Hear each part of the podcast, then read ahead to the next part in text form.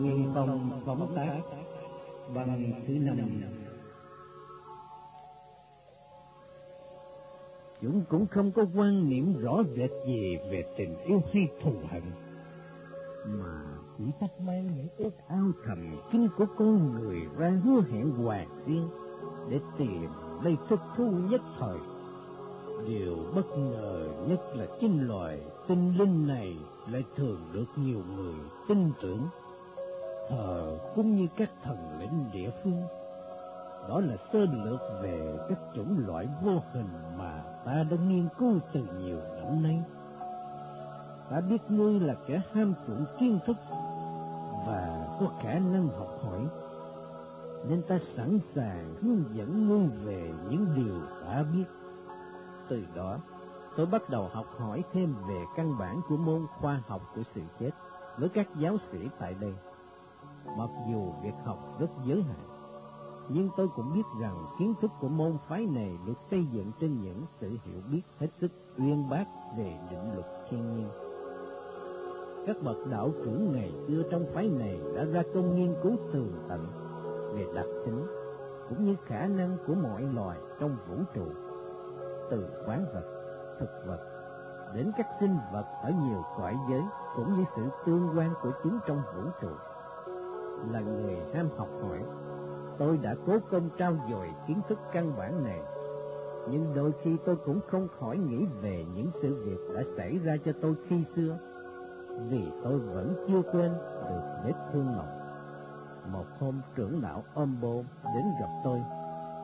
Này xin Du Hi, gương quả hết sức siêng năng, không phụ lòng giải bảo của chúng ta Hiện nay đã đến thời hạn một năm của ngươi. Chúng ta đã ướp xác và làm các nghi thức tẩm liệm cho cha mẹ ngươi rồi. Nên ngươi có thể đem xác song thân đi chôn cất cho đúng nguyện vọng khi xưa. Ta rất mừng vì chỉ một thời gian ngắn, ngươi đã nắm được căn bản môn phái chúng ta. Ngươi nên nhớ rằng kiến thức này vốn có tính cách thiên liêng, vì nó đưa đến việc tham dự vào những định luật tối cao, điều khiển tất cả mọi sự trong vũ trụ. Kiến thức này vốn có từ ngàn xưa, có lẽ từ khi loài người xuất hiện trên trái đất, nhưng trải qua thời gian qua công phu nghiên cứu của các bậc đạo gia thời cổ mà nó được đúc kết thành một hệ thống khoa học cao siêu, mặc dù căn bản của nó thật ra rất giản dị. Trong môn phái của chúng ta, ý chí là bí quyết của tất cả mọi sự. Ý chí là một cái gì tê nhị khôn nguyên vô hình nhưng mạnh mẽ ngự trị trên tất cả mọi vật chất bất động, vô trí. Khi con người muốn cử động, một ý định phát ra, thế là chân tay của hắn lập tức cử động. Cũng như thế, một kẻ biết tập trung ý chí có thể sai khiến người khác, hay tạo ra hiện tượng vật chất nào đó những việc sai khiến chân tay cử động khác xa với việc tạo ra các hiện tượng vật chất hay sai khiến người khác chứ. Không đâu, mọi việc đều bắt nguồn từ việc sử dụng ý chí. Vấn đề khác nhau là sự tập trung và việc sử dụng một cách ý thức hay vô thức mà thôi. Nếu ta lấy một mảnh vải cọ sát vào miếng hổ vách ta có thể làm biến hậu phách thu hút các vật nhẹ và thanh hơn nó. Điều này phải giải thích thế nào? Phải chăng ta đã kích động các yếu tố tiềm ẩn bên trong miếng hậu phách, khiến nó có thể thu hút các chất khác thanh nhẹ hơn? Hiện tượng thu hút này là gì? Nếu không phải là sự hấp dẫn của các vật chất để quan sát hiện tượng thiên nhiên, ngươi sẽ thấy một con rắn có thể thổi miên một con ếch, khiến nó sợ hãi đứng yên cho con rắn ăn thịt.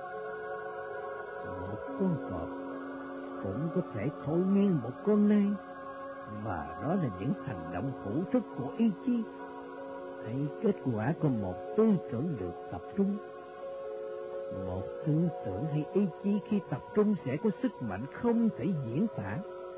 Có thể làm những chuyện hết sức lạ lùng, bất ngờ. Dĩ nhiên, chỉ những người cộng phu tu luyện mới làm được việc này.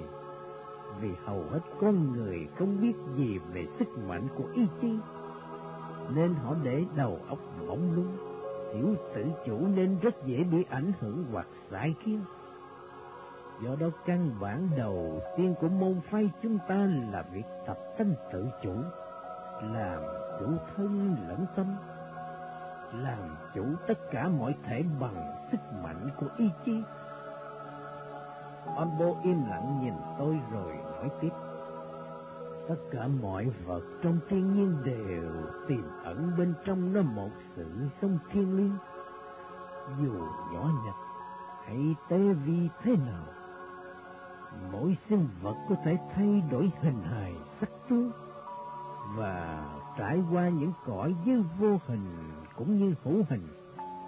Nhưng cái sự sống thiên liêng này thì không bao giờ đổi thay cả. Vì cùng chung một sự sống, nên các vật chất đều tương quan và thu hút lẫn nhau. Nếu ngươi theo dõi sự phát triển của muôn loài thì ngươi sẽ thấy cái nguyên lý của sự sống này phát triển mỗi lúc một tinh vi, phức tạp và hoàn hảo hơn. Đối với cõi hữu hình con người là sinh vật có tổ chức hoàn mỹ nhất, vì trong mọi yếu tố vật chất cũng như tinh thần đều phát triển mạnh mẽ và trọn vẹn. Do đó khả năng kiểm soát của con người rất cao y có thể sử dụng sức mạnh của ý chí để kiểm soát và làm chủ các yếu tố vật chất các bậc đạo trưởng trong môn phái chúng ta là những người đã làm chủ được tư tưởng của mình và thoát ly khỏi các kiềm tỏa của vật chất. Một ý chí quyết định là yếu tố khởi đầu của tất cả mọi tác động màu nhiệm trong thiên nhiên. Này Tiến Du Hi, muốn bước vào con đường của môn phái chúng ta, ngươi cần nhớ kỹ nguyên tắc sau đây. Ngươi phải cương quyết giải tỏa ý chí ra khỏi vòng kiềm tỏa, vây hãm, lệ thuộc của các yếu tố vật chất và vận dụng ý chí để kiểm soát tất cả mọi hành động của mình. Hôm nay là ngày huấn luyện cuối vì từ nãy. Ngươi sẽ lên đường và sẽ gặp nhiều thử thách. Chỉ khi nào ngươi vượt qua được những thử thách này, thì ngươi mới có thể trở lại đây học hỏi thêm về các kiến thức huyền bí của môn phái chúng ta. Ombo nhìn tôi chăm chú rất lâu rồi chỉ lên tường nơi có hình vẽ một con rắn đang quấn quanh biểu tượng hào trong ngoặc tượng trưng cho sự sống. Này Tịnh Du Hi, trước khi lên đường ta có vài lời nhắn nhủ riêng với ngươi. Hãy nhìn con rắn kia, nó tượng trưng cho các mãnh lực của vật chất mà bất cứ người nào trong môn phái này đều phải tìm cách tự giải thoát ra khỏi vòng kềm tỏa của nó và điều khiển nó. Trước khi nhập môn, ngươi sẽ phải trải qua nhiều thử thách của con rắn ma quái ấy. Có lúc nó sẽ nói với ngươi, ta sẽ ban cho ngươi tất cả những gì ngươi muốn, nếu ngươi chịu khuất phục ta. Ngươi sẽ phải đáp lại bằng tất cả sức mạnh của ý chí rằng ta không bao giờ chịu khuất phục mày, mà chính mày sẽ phải nằm một dưới chân ta.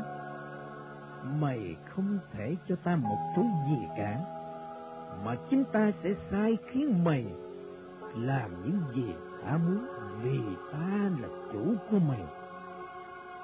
Nếu ngươi không thoát khỏi mãnh lực cám dỗ của con rắn ma quay đó, ngươi sẽ đi lạc vào tà đạo như bao nhiêu người trước đã đi. Và rồi, ngươi sẽ không thể thoát ra khỏi ảnh hưởng ghê gớm của mãnh lực đó, Do đó ta khuyên ngươi hãy thận trọng. Âm đắm chìm trong im lặng. Lần đầu tiên tôi thấy khuôn mặt lạnh lùng như thay ma của ông một vẻ ưu ái khó tả. Ông rút trong túi ra một chiếc huy hiệu nhỏ. Ta trao cho ngươi chiếc huy hiệu này. Nó là biểu hiệu của môn phái chúng ta. Nhờ nó mà ngươi có thể đến nơi chôn cất trong thung lũng mộ vua mà không người sống nào có thể đến đó được. Nhờ nó mà ngươi sẽ nhận được sự giúp đỡ đặc biệt của những người huynh đệ trong môn phái chúng ta. Này, đến Du Hiên, kể từ nãy ngươi sẽ bắt đầu một cuộc hành trình đầy gãy gón, nhiều thử thách nhưng ta tin rằng ngươi có thể vượt qua được. Từ nhiều thế kỷ nay, kể từ khi học trò của Thoát phân chia những lời dạy bảo của ông thành hai môn phái riêng biệt, mới có một trường hợp đặc biệt hạng hữu như thế này. Ta rất vui mừng vì ngươi là kẻ duy nhất đã thụ giáo kiến thức của phái khoa học của sự sống rồi lại có việc học hỏi thêm về kiến thức của phái khoa học của sự chết. Mặc dù ngươi chưa được chỉ dẫn tường tận về tinh hoa của cả hai môn phái, nhưng theo sự suy luận của ta, đây chỉ là vấn đề thời gian. Ta hy vọng ngươi sẽ vượt qua được những khó khăn, thử thách, rồi tiếp tục học hỏi với các danh sư của môn khoa học của sự sống và sau đó đến đây học thêm các kiến thức huyền ổn của chúng ta. Chúng ta tin rằng ngươi có một sứ mạng quan trọng là phục hồi toàn bộ kiến thức của Thoát để dạy bảo cho các thế hệ sau. Ta mong ngươi sẽ hoàn tất sứ mạng cao cả này, phục hồi nền minh triết thiên liêng của Thoát hướng dẫn nhân loại sống đúng với các định luật thiên nhiên. Biết đâu qua sự giải bảo của ngươi mà tương lai nhân loại chẳng sang sủa, tốt đẹp hơn.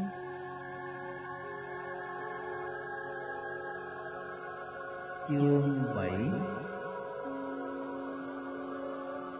Đó là một đêm tối trời, ngần trăng lưỡi liềm tỏ ánh sáng mờ nhạt xuống thung lũng mộ vua khu nghĩa trang dành riêng cho Pharaoh và những người trong hoàng tộc. Đây là vùng cấm địa, được canh gác cẩn thận và bất cứ ai lai vãng trái phép đều bị xử tử hình. Tuy nhiên dù không canh gác, cũng chẳng mấy ai dám bén mảng tới vì mọi người đều biết những ngôi mộ trong nghĩa trang này chẳng những được chôn giấu, che đậy kỹ lưỡng, mà còn có những động lực vô hình bảo vệ ai đụng chạm đến sẽ bị trừng phạt hết sức nặng nề. Nhờ có phù hiệu và giấy tờ chứng minh của trường khoa học của sự chết, nên các binh sĩ canh gác đã để tôi qua các trạm canh một cách dễ dàng. Theo lời chỉ dẫn, tôi mang xác ướp cha mẹ tôi đến khu nghĩa trang của dòng họ Oka. Đây là một khu đất rộng, chính giữa có trồng một thạch trụ khắc ghi công trạng của những người trong họ phần lớn những ngôi mộ đều được chôn sâu dưới lòng đất và dĩ nhiên không ai biết chỗ nào. Nhưng nhờ được chỉ dẫn, tôi tìm được một miếng đất trống và khởi công đào xới. Trong lúc đang chuẩn bị hạ huyệt, thì bỗng có tiếng động ở đâu vang lên rồi từ hốc đá gần đó một bóng đen xuất hiện. Tuy đã làm việc tại trường khoa học của sự chết quen mổ sẽ thay ma xác chết, nhưng tôi cũng không khỏi hoảng hốt phải chăng đó là một vong linh hay các ma quỷ dữ mồm? Tôi lùi lại quát lớn, ngươi là ai? Bóng đen cũng hỏi lại, ngươi là ai? Tôi thở vào nhẹ nhõm, thì ra ngươi không phải là ma quỷ hay vong linh diễn mồm. Bóng đen chăm chú nhìn tôi rồi lặp lại câu hỏi, ngươi là ai? Tôi là Shinjuhi, y sĩ tại thành Thabis shinjuhi ư phải chăng ngươi là con của y sĩ Senmut đúng thế bóng đen thông thả bước về phía tôi Dưới ánh trăng lờ mờ, tôi nhận ra đó là một ông già, quần áo rách rưới. Ông lão chăm chú nhìn tôi rồi trầm giọng. Ta biết cha ngươi là người lương thiện. Ngày xưa ta bị thương và được cha ngươi cứu chữa. Nhưng ngươi làm gì ở đây với hai cái xác úp kia? Đó là xác cha mẹ tôi và tôi muốn chôn cất hai người tại đây. Tại sao ngươi muốn chôn tại Nghĩa Trang dành riêng cho hoàng tộc này? Đây là khu đất của dòng họ Oka, mẹ tôi là người thuộc dòng họ này. Tôi hy vọng nhờ được cốt xác và chôn cất tại đây, cha mẹ tôi sẽ được hưởng một đời sống tốt đẹp hơn ở cõi giới bên kia. Ông lão cười khẩy, thì ra ngươi tin là có đời sống ở thế giới bên kia.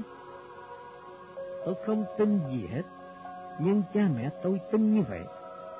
Khi xưa cha mẹ tôi thường sống theo các kỷ luật nhất định, mong sẽ được hưởng những điều tốt đẹp ở thế giới bên kia. Biết thay tôi không làm được như thế. Tôi đã phụ lòng tin tưởng của cha mẹ tôi nên đành phải úp xác hai người mang đến đây chôn cất. Mong có thể đền đáp được chút gì. Ông lão cười gằn, trò đời vẫn chẳng thay đổi bao nhiêu khi cha mẹ còn sống thì con cái chẳng lo hầu hạ, phụng dưỡng. Nhưng lúc chết thì con cái nào cũng lo úp xác, tổ chức chôn cất ma chay linh đình. Tôi tin rằng nhờ được chôn cất trong thung lũng mộ vua này, thì cha mẹ ngươi sẽ được hưởng những đồ cung tế những lễ vật mà người ta dân cung cho các vua chúa sao? Có thể như thế. Ông lão ngửa cổ cười sằng sặc. Ngươi lầm rồi. Người chết chẳng thể hưởng cái gì hết. Vì nếu có các lễ vật dân cung, thì nó chỉ lọt vào chiếc bụng rộng của chúng ta mà thôi. Thì ra, ông là kẻ chuyên đào mồ mã trộm lễ vật của người chết. Đúng thế, ta là Ensara, thủ lãnh của những kẻ chuyên trộm cướp mồ mã nơi đây. Tôi tỏ ra khó chịu. Không lẽ trên đời này chẳng có nghề nghiệp gì cả hơn sao? Mà ông phải tranh giành cả đồ cúng tế với người chết. Ông lão nổi giận. Thằng kia, nếu tao không chịu ơn cha mẹ mày, khi xưa thì có lẽ mày đã bỏ mạng rồi. Không kẻ nào dám ăn nói hỗn hào với Ensara này như vậy. Mày biết gì về chúng ta mà dám lên giọng dậy đời như thế? Tôi cũng tức giận, định lên tiếng cãi lại. Nhưng thấy trong giọng điệu hằng học của ông lão phản phất một điều gì bi phẫn nên ngưng lại không nói gì. Ensara cũng chăm chú nhìn tôi như chờ đợi phản ứng, nhưng không thấy tôi nói gì thì im lặng. Một lúc sau ông thở dài. Nếu ngươi biết rằng ngày trước chúng ta cũng là những kẻ lương thiện, chúng ta là những nông dân, chỉ biết cày sâu cuốc bận, cho đến khi Pharaoh gây chiến tranh, bắt trai trang phải nhập ngũ. Chúng ta từ giả gia đình ra đi, hy vọng cuộc chiến sẽ chấm dứt sớm. Nhưng nào ngờ hết cuộc chiến với người Hittite thì lại đến chiến tranh với Nubia, rồi Syria và Babylon để thỏa mãn giấc mộng mở mang lãnh thổ của Pharaoh.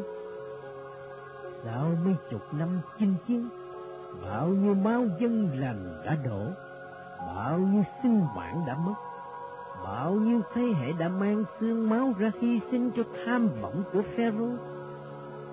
Cho đến khi ông ta già yếu, lâm bệnh thì chiến tranh mới chấm dứt. Khi chúng ta trở về quê cũ thì hầu hết ruộng nương, nhà cửa, vườn tược, đất đai đều đã lọt vào tay các quan lớn trong triều phần thưởng của Pharaoh ban cho tướng lãnh có công.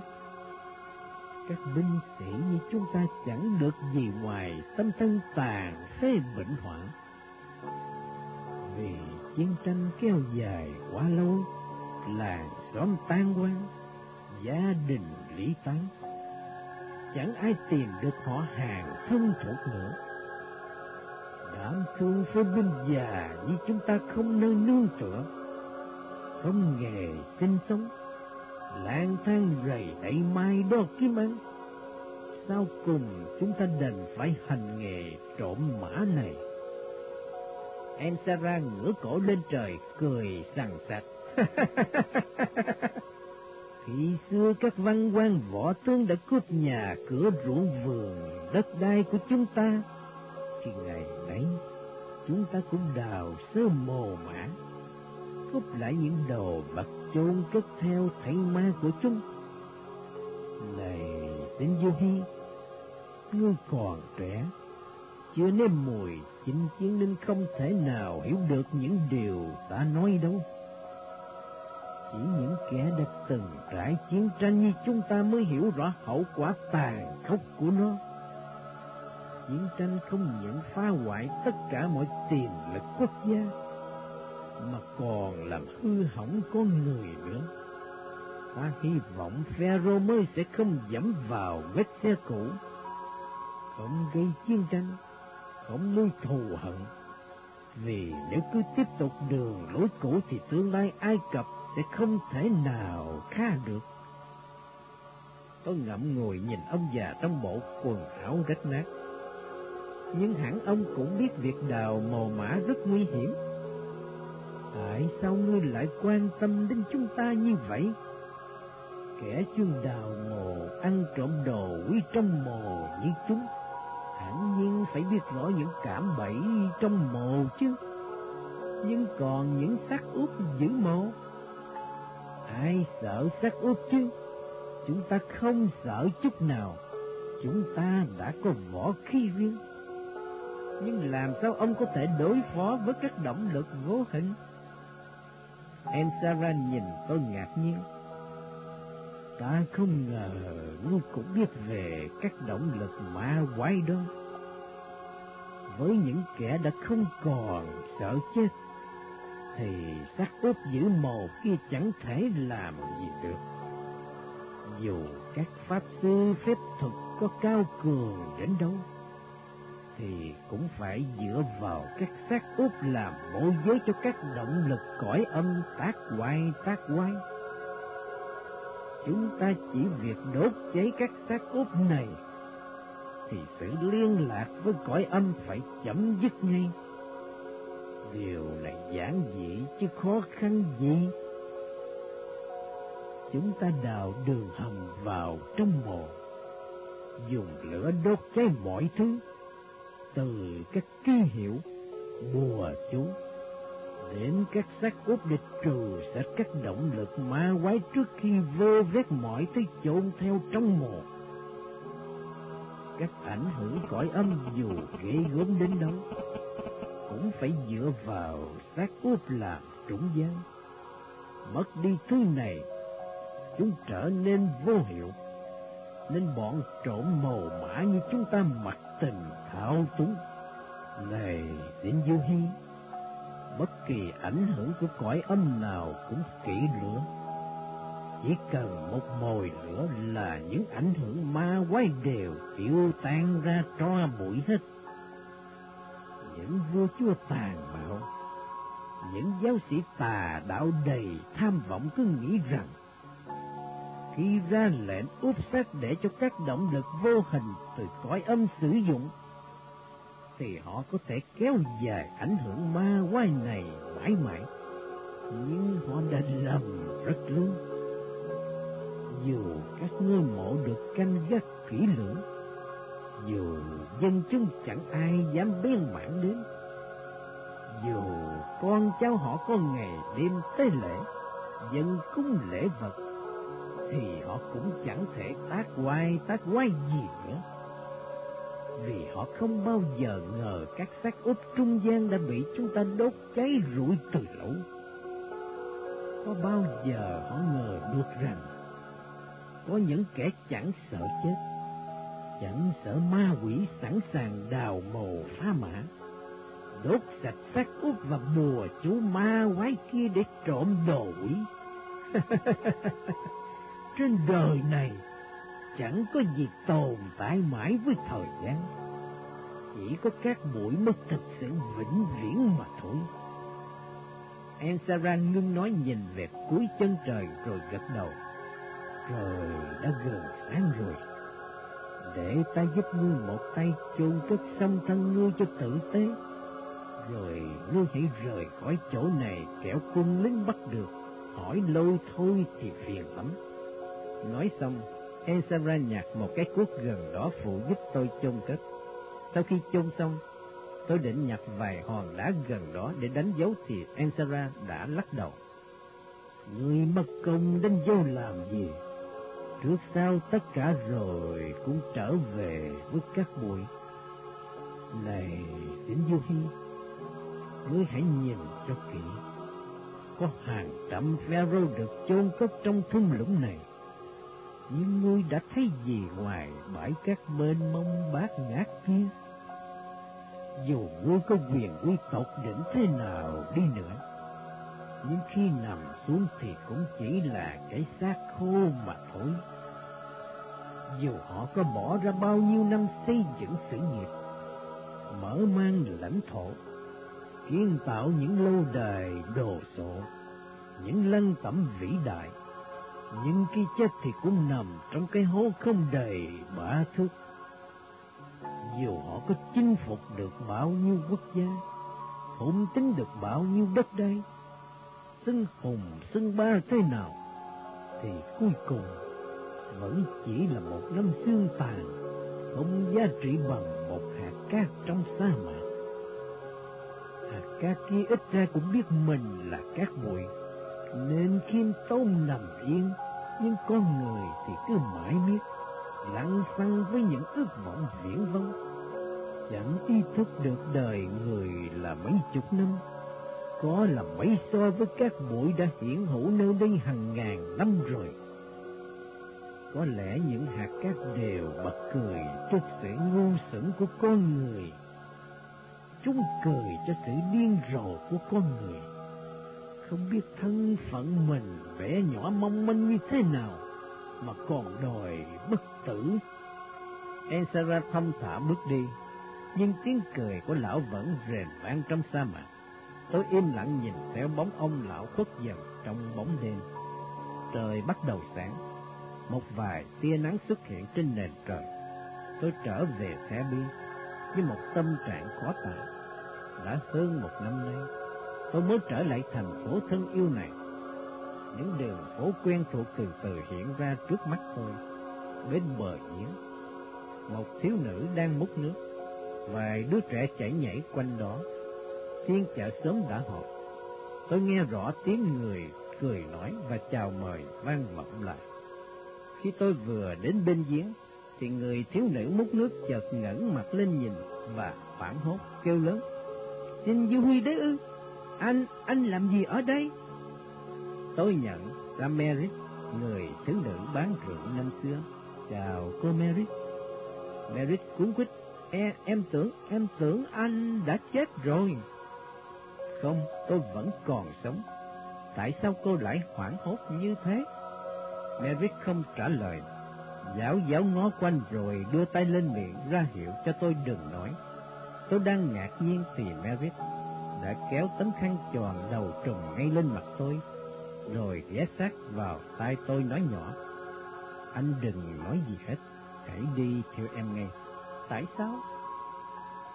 Merrick kéo tay tôi rảo bước qua mấy con đường nhỏ đến một quán rượu. Khi tôi vừa bước vào thì thấy Kepta đang cắm cúi lau chùi sàn nhà. Hắn ngẩng lên thấy tôi thì cuốn quýt la lớn. Ông chủ, phải phải phải ông chủ đó không?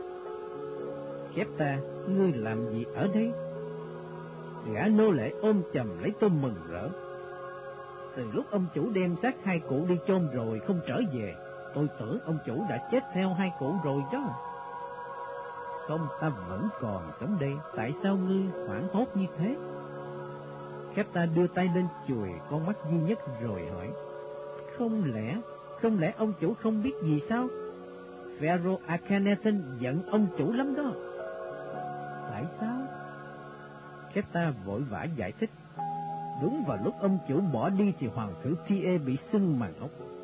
Hoàng đế Akhenaten chỉ có một con trai duy nhất nên ngài quý hoàng tử vô cùng. Khi hoàng tử lâm bệnh, ngài cho gọi ông chủ đến để cứu chữa. Các quan ngự y đều nói rằng ông chủ là người mổ xỏ tài giỏi nhất và có thể chữa cho hoàng tử. Nên Pharaoh đợi ông chủ mãi. Hoàng tử mắc bệnh ít lâu rồi qua đời mà ông chủ vẫn biệt vô âm tính. Nên một số quan triều cho rằng ông chủ đã mưu mô gì với phe chống đối nên lánh mặt không chịu cứu chữa. Để cho dòng họ Amenophis phải tuyệt tự. Khắp nước người ta đã bàn tán việc này rất sôi nổi sau cùng các quan triều yêu cầu hoàng đế phải trừng trị ông chủ thật nặng để làm gương, và án tử hình đã ban hành từ mấy tháng nay rồi. Tôi bàng hoàng không ngờ, nhưng nhưng không lẽ Horemheb cũng tin như vậy sao? Lúc đầu, Horemheb bị nghi ngờ là đã che chở cho ông chủ. Sau này chính Pharaoh ra lệnh cho Horemheb phải tìm cho được ông chủ bằng bất cứ giá nào hắn đích thân đốc thúc quân sĩ khám xét khắp nơi. Hiện nay, Horemheb đang treo giải thưởng cho ai bắt được ông chủ. Tôi căm giận gầm lên, Horemheb thằng khủng khiếp, ta không ngờ ngươi lại thay lòng đổi dạ nhanh như thế. Đến lúc đó Merrick mới lên tiếng. Trên Du Hy, có lẽ anh cần rời khỏi Ai Cập ngay. Nếu để Horemheb bắt được, chắc anh phải chết. Một lần nữa, tôi cảm thấy mọi sự đều sụp đổ tan tành. Tôi chán chường. Ta không sợ chết. Sống chết đối với ta không có nghĩa gì. Xin Diêu Hi tại sao anh nói thế? Ta đã được học về sự chết, nên không còn sợ chết nữa. Merritt chăm chú nhìn tôi một lúc rồi nghiêm nghị. Này xin Du Hi, có thật đó là kiến thức về sự chết hay chỉ là sự thất vọng đối với đời sống? Câu nói của Merritt như gáo nước lạnh dội lên đầu khiến tôi giật mình. Cả một dĩ vãng đầy đau khổ tưởng đã chìm sâu lại hiện lên rõ rệt. Merritt tiếp tục. Phải chăng anh vẫn còn đau khổ vì người đàn bà Babylon kia nên chỉ muốn tìm lấy cái chết? Câu nói của Merit đã đụng chạm đến vết thương mà bao lâu nay tôi vẫn cố quên. Hình ảnh Nefer và Horemheb lại hiện ra trong trí khiến tôi gầm lên. Merit, cô nói đúng đấy. Đứa con gái khốn nạn kia đã phản bội ta. Ta thề sẽ băm nó ra trăm mảnh rồi quăng cho cá sống. Ôi đàn bà, đàn bà chúng mày chỉ toàn là đồ xấu xa phản bội. Merrick ôm tồn bắt đầu. Anh nghĩ tất cả mọi người phụ nữ đều xấu xa như thế sao? Tôi biết mình đã lỡ lời nên ngập ngừng bào chữa. Tôi, tôi, tôi không có ý nói cô. Merritt nhẹ nhàng. Em biết anh không có ý vơ đũa cả nắm như thế. Tôi bối rối chữa thẹn. Cô là người tốt, chứ không như đứa con gái khốn nạn thành Babylon kia nhưng tại sao cô lại đối xử tử tế với tôi như vậy? Tôi là một kẻ cốt cùng, đã mất hết danh dự, tài sản, danh vọng sự nghiệp. Hiện nay tôi còn là kẻ đang bị truy nã nữa. Thế tại sao cô lại giúp tôi? Merritt im lặng cúi đầu vẫn vê tà áo. Kepta vội đỡ lời. Khi ông chủ bỏ đi mất tích, thằng nô lệ này không nơi nương tựa lang thang đầu đường xó chợ, may thay cô Merit thương tình cho tá túc. Tại sao cô làm thế? Merit cúi đầu nói nhỏ, tại vì em biết y sĩ là người tốt. Đến lúc đó tôi mới hiểu được cảm tình của Merrick dành cho tôi. Tôi nhớ khi xưa có lần bị Horemheb và bạn bè ép uống rượu. Chính Merrick đã can thiệp và bên vực cho tôi sau này khi tôi trở về Thebes, cô đã theo tôi về tận đây, nhưng tôi vẫn vô tình không để ý. Tôi im lặng nhìn Merritt một lúc rồi nói thật chậm. Này Merritt, tôi cảm ơn cô đã đối xử rất tốt với chúng tôi. Tôi là kẻ xấu xa, hèn hạ thật không xứng đáng với cô. Anh đừng nói thế. Tôi là kẻ đang mang án tử hình. Một kẻ đã phụ lòng tất cả những người yêu thương tôi. Cha mẹ tôi đã chết, nhà cửa tôi đã mất. Sự nghiệp của tôi cũng không ra gì. Danh dự của tôi đã bị đứa con gái thành Babylon chà đạp. Hoàng đế Akhenaten vì tin tưởng ở tôi nên con trai ông đã chết. Hiện nay tôi chỉ mang lại bất hạnh cho những ai gần tôi.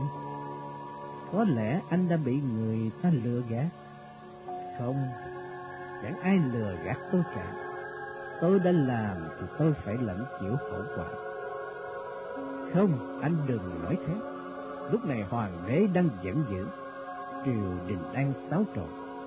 Hộ Remhep cũng bị nghi ngờ che giấu anh nên phải treo giải thưởng để bắt anh mà thôi. Lúc này anh xuất hiện chẳng ích lợi gì, nhưng theo thời gian mọi sự sẽ thay đổi và... Không, tôi đã chán ngấy cuộc sống tại Ai Cập rồi. Cha mẹ tôi là người tốt, nhưng họ đâu được gì ngoài cái chết thê thảm. Tôi muốn sống theo lý tưởng của cha mẹ tôi nhưng kết quả là mất hết danh dự, nhà cửa, tài sản. Ngay cả người bạn thân nhất cũng phản bội tôi. Hoàng đế Akhenaten thì lên án tử hình tôi. Không, tôi đã chán ngấy cái xứ khốn nạn này rồi. Tôi không thể tiếp tục kéo dài cuộc sống như thế này nữa. Keta gật đầu, ông chủ nói đúng đó. Xứ này không biết đến tài nghệ của ông chủ thì ông chủ qua xứ khác lập nghiệp. Với tài nghệ của ông chủ thì sống chỗ nào chẳng được. Tôi đồng ý. Từ nay thằng Sinh Du Hy này sẽ không còn dính dáng gì đến Ai Cập nữa. Merritt lắc đầu. Sinh Du Hy, anh nên bình tĩnh lại. Chuyện đâu còn đó. Lúc này anh cần lánh mặt một thời gian rồi từ từ mọi việc sẽ tự nó giải quyết. Không, tôi không còn muốn sống ở đây nữa ta gật đầu nói nhỏ. Thưa ông chủ, lúc này việc buôn bán tại Palestine đang phát đạt. Người Do Thái chúng tôi kiếm ăn rất khá nhưng xứ chúng tôi không có nhiều y sĩ giỏi. Nếu ông chủ qua đó làm ăn, thì chắc chắn sẽ kiếm được khá lắm. Phải đấy, ngươi thu xếp cho ta đi Palestine ngay. ta vội vã bỏ đi. Merit im lặng nhìn tôi một lúc rồi òa lên khóc. Tôi nắm chặt lấy tay cô gái. Merit, tôi hiểu rõ tình cảm của cô dành cho tôi. Nhưng tôi mong cô hãy quên tôi đi. Cô còn trẻ cuộc đời còn tươi sáng. Merit tiếp tục thúc thích khóc cho đến khi Kepta trở lại. Thưa ông chủ, tôi đã thu xếp xong. Lúc này có thuyền buôn đi dọc trên sông Nai đến Beda. Thằng nô lệ này đã đút lót tiền bạc cho chủ thuyền nên hắn không hỏi han chi cả. Chúng ta cần lên đường ngay. Ngươi làm gì có tiền để làm chuyện đó? Kép ta hấp thấy con mắt duy nhất nhìn tôi rồi cười trò. Thì tiền của ông chủ chứ còn ai nữa? Thằng nô lệ này vẫn giữ dùng cho ông chủ số tiền bệnh nhân bỏ trong rương trước phòng khám bệnh. Có lẽ ông chủ quên rồi chăng? Từ đó, tôi và Kepta bắt đầu cuộc sống mới tại Palestine. Tôi đi bỏ lại phía sau mảnh đất chôn nhau cắt rúng, cũng như quãng đời thanh niên ngây thơ, vô tư và đầy lạc quan. Trong thời gian đầu, chúng tôi bám theo những nhóm người Do Thái chuyên buôn bán, trao đổi hàng hóa quanh sa mạc Palestine. Vì buồn chán, không ta thiết gì đến đời sống nữa, nên tôi thường mượn rượu giải khuây. Nhờ kép ta, còn giữ được chút tiền bạc, nên chúng tôi không gặp khó khăn gì mấy. Nhưng khi số tiền này cạn dần, thì chúng tôi bắt đầu nếm cảnh nghèo túng đói khát. Đến lúc tiền bạc hết sạch, thì chúng tôi trở thành những kẻ hành khất, thả túc dưới các mái hiên nhà hay các ốc đảo ngoài sa mạc, được nuôi dưỡng và giáo dục trong hoàn cảnh thanh bần, nên việc ăn uống ngủ nghỉ đối với tôi không quan trọng mấy nhưng sự kiện đang ở địa vị một y sĩ được trọng đại, kính nể nhất thần Ellis, bỗng trở nên kẻ hành khất hạ lưu, cản bã xã hội. Bị mọi người khinh miệt là điều tôi không chịu nổi. Đỡ thế, còn phải sống chung đụng với những thành phần bất hảo, trộm cắp, vô đảng, vô gia cư, vô nghề nghiệp. Những kẻ đầy thói hư tật xấu là một khổ tâm lớn cho tôi. Theo thời gian, khi sự đau khổ dần dần giảm bớt, thì tôi bắt đầu sử dụng khả năng chữa bệnh để kiếm sống. Chúng tôi đi quanh các làng mạc trong vùng để chữa bệnh.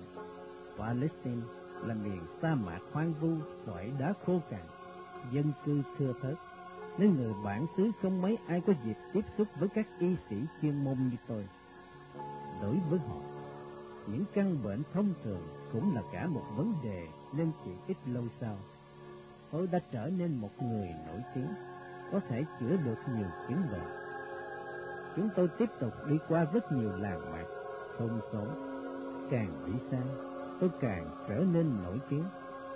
Dọc đường tôi đã chứng kiến nhiều cảnh bất công, những sự bóc lột, những nỗi đau khổ triền miên của con người gây ra cho con người nhưng trái tim của tôi đã khô héo và không còn xúc động nữa.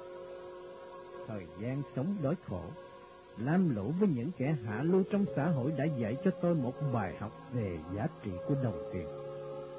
Tôi nghe theo lời khuyên của Kepta, chỉ chữa cho những bệnh nhân giàu có vì họ có thể trả cho tôi những số tiền lớn. Đối với những kẻ nghèo đói, tôi chẳng thèm để ý đến họ làm chi. Họ sống cũng thế mà chết đi thì xã hội lại giảm bớt được một miệng phải nuôi mà thôi. Khi rời Ai Cập, tôi và Kepta chỉ có mảnh áo trên lưng nhưng vài nắm tay. Chúng tôi đã mặc những y phục sang trọng nhất, vui chuyển với đoàn tùy tùng hầu hạ đông đảo. Tại các thành phố lớn, người ta đã phải mang kiệu đến rước tôi đi chữa bệnh. Tôi cho Kepta đến điều tra trước xem xét gia cư, điền sản bệnh nhân và thảo luận giá cả trước khi chữa bệnh. Ở đâu cũng thế, khi đã mắc bệnh, người ta sẵn sàng làm mọi thứ để được chữa khỏi và tôi đã lợi dụng tình trạng này tối đa. với những bệnh nhân, khi tôi cố tình kéo dài thời gian, chờ bệnh nặng lên, đến lúc thập tử nhất sinh mới bắt đầu cứu chữa và khi đó đòi hỏi gì họ cũng sẵn sàng dân hiến. Nhiều người phải trao trọn sản nghiệp cho tôi để thoát cơn bệnh ngặt nghèo. Có người phải mang vợ con ra cầm cố, làm nô lệ cho tôi để được cứu sống. Theo thời gian, tôi đã làm chủ vô số tài sản từ Babylon đến Syria, khắp nơi. Thành phố nào cũng có nhà cửa dinh thự của tôi. Từ khi hành nghề trở lại và thành một y sĩ nổi tiếng, tôi chỉ giao thiệp với giai cấp thượng lưu, quý phái, những người có quyền thế địa vị trong xã hội. Người ta cần quen biết tôi để phòng khi bệnh hoạn, hiểu đau, và tôi cũng cần quen biết họ, những kẻ có thế lực, để được bảo đảm về an ninh.